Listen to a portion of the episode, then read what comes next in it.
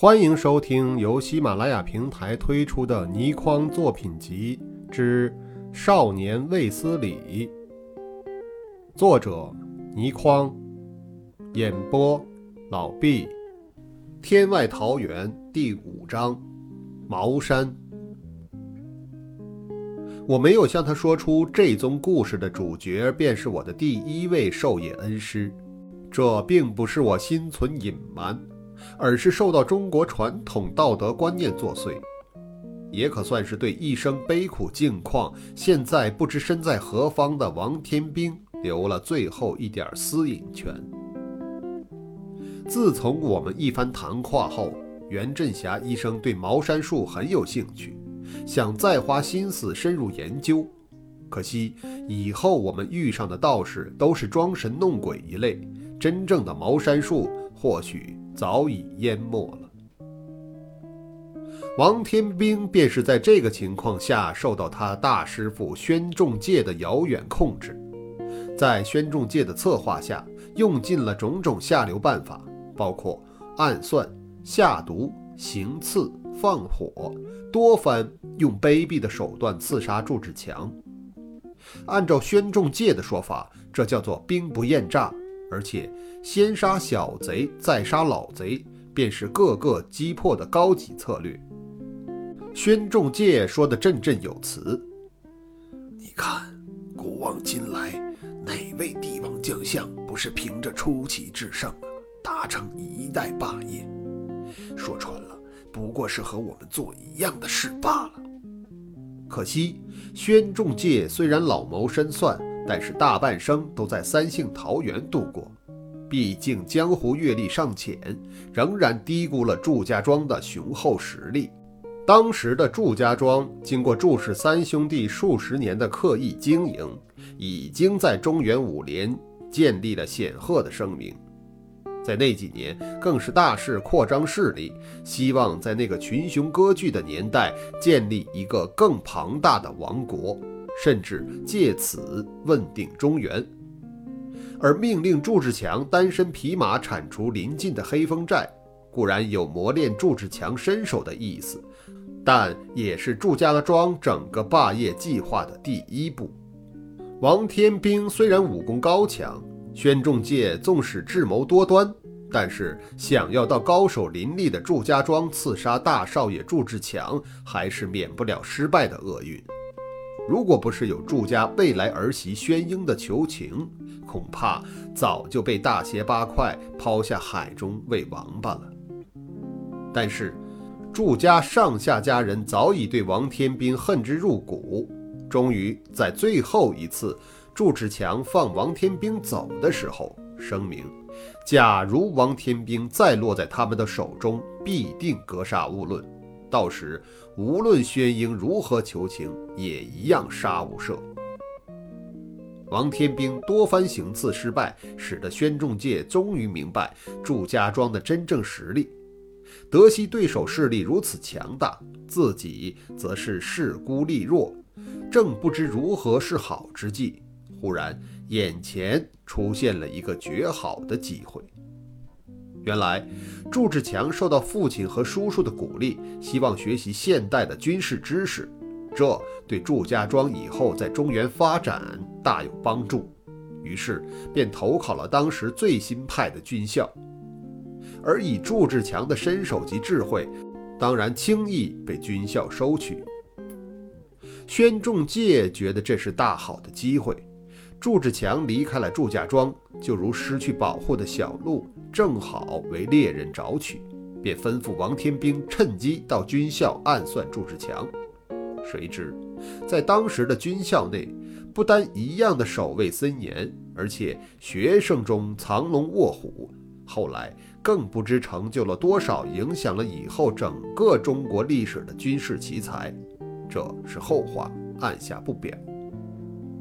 最重要的还是，祝志强在军校认识了一位好朋友邝志强，二人同心，其利断金。王天兵多次偷入军校，意图刺杀祝志强，不但偷鸡不到，最后一次被邝志强发觉，在十多人围捕之下中了一枪，几乎连性命也丢了。幸好最后终于还是施诡计逃脱了。王天兵经过多次失败，终于对宣仲介说了以下的一番话。王天兵说：“大师傅，我没用，杀不了祝志强，您用家法惩罚我吧。”宣仲介说：“天兵，不要自怨自艾，人家人多势众，你双拳难敌四手，有什么办法呀？大师傅不会因此怪你的。”可是现在该怎么办呢？整个军校都已经对我有了防范，相信很难再有下手的机会了。不要紧，我有办法。你先在这里养好伤再说。你有什么办法？山人自有妙计。你先养好伤，到时再慢慢和你细说。哎，这一年多来，你东奔西走。也够辛苦的，总该歇歇了。大师傅，不要我帮忙吗？有事我自会找你的，你放心休息吧。从那天起，王天兵便很少见到宣仲介，而王浩然更是踪影全无。他每天就只在房子里读书练武，有时写写字。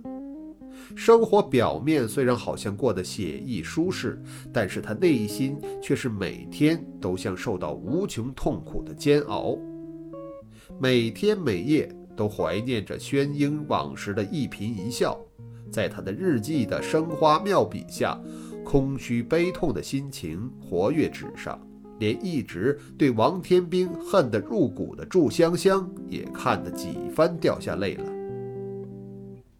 王天兵每次见到宣仲介，都会追问他事情办得怎么样了，而每次得到的回答都是“不必问，到时你自然会知道。”日复一日，月复一月，天天如是。到后来，王天兵也懒得问了。如此过了一年多，直至有一天，事情发生在一个月黑风高的晚上。当时我不知怎的，无缘无故思潮起伏，难堪的往事又再一一重现心头。于是，我披衣起床，挥笔临摹王羲之的《乐毅论》，希望王羲之一丝不苟的笔法能够平复我此刻奇乱如麻的心情。这一年多来，我一直随着大师傅，几乎走遍了大江南北。期间不知搬了多少次家，而近大半年，二叔王浩然更是踪影全无，不知到了哪里。我只知道，他们一定是瞒着我干着某些事情，而这件事才一定和刺杀祝志强的计划有关。但是我并没有问。和大师傅相处的这多年，我早已摸透了他的脾性。他要让我知道一件事。我迟早也会知道。假如他不想让我知道，再问也是枉然。近三个月来，我们就住在一条小村内的一间茅舍中。茅舍非常简陋，结构松散，经常好像摇摇欲坠似的。下起雨来，屋顶更是哗啦哗啦水漏个不停。真不知道大师傅为什么要搬来这样环境恶劣的地方。而且大师傅和我搬进来时，更特别吩咐我千万不要外出，否则便会坏了部署已久的大事。至于那大事是什么，他并没有说，我也没有问。这几天，大师傅却是特别的早出晚归，我隐约有点感到，多年来平静的生活即将结束，很快便会有重大的事情发生。果然，就在我书至半途的时候，大师傅突然以无比快速的身影冲进茅舍，速度之高，竟然一点也不弱于我。我已经有十多年没见过大师傅施展武功了，而且近几年来，他染上了一种奇怪的病，不停咳嗽，行动也不很方便。我以为他武功早已经割下了大半。想不到他轻功竟然一点儿也不比从前逊色，真是宝刀未老。见到大师傅这样气急败坏地冲进来，我吓了一跳，甚至来不及问他发生了什么事，已听得他喘气道：“今天他们行动了，快跟我走。”这句话没头没脑，我还没来得及发问，听得莫名其妙，被他一把拉住，拖着我便走。我只好糊里糊涂地跟着他，施展着最快的轻功上路。我虽然不知发生何事，但见到大师傅的模样，也知道事态必定十分严重，所以已经尽了全力的跑，但竟也只能和大师傅跑个并头，心里不禁暗暗佩服，姜真是老的辣呀。以上是《天外桃源》第五章《茅山》第三集的内容，感谢您的收听。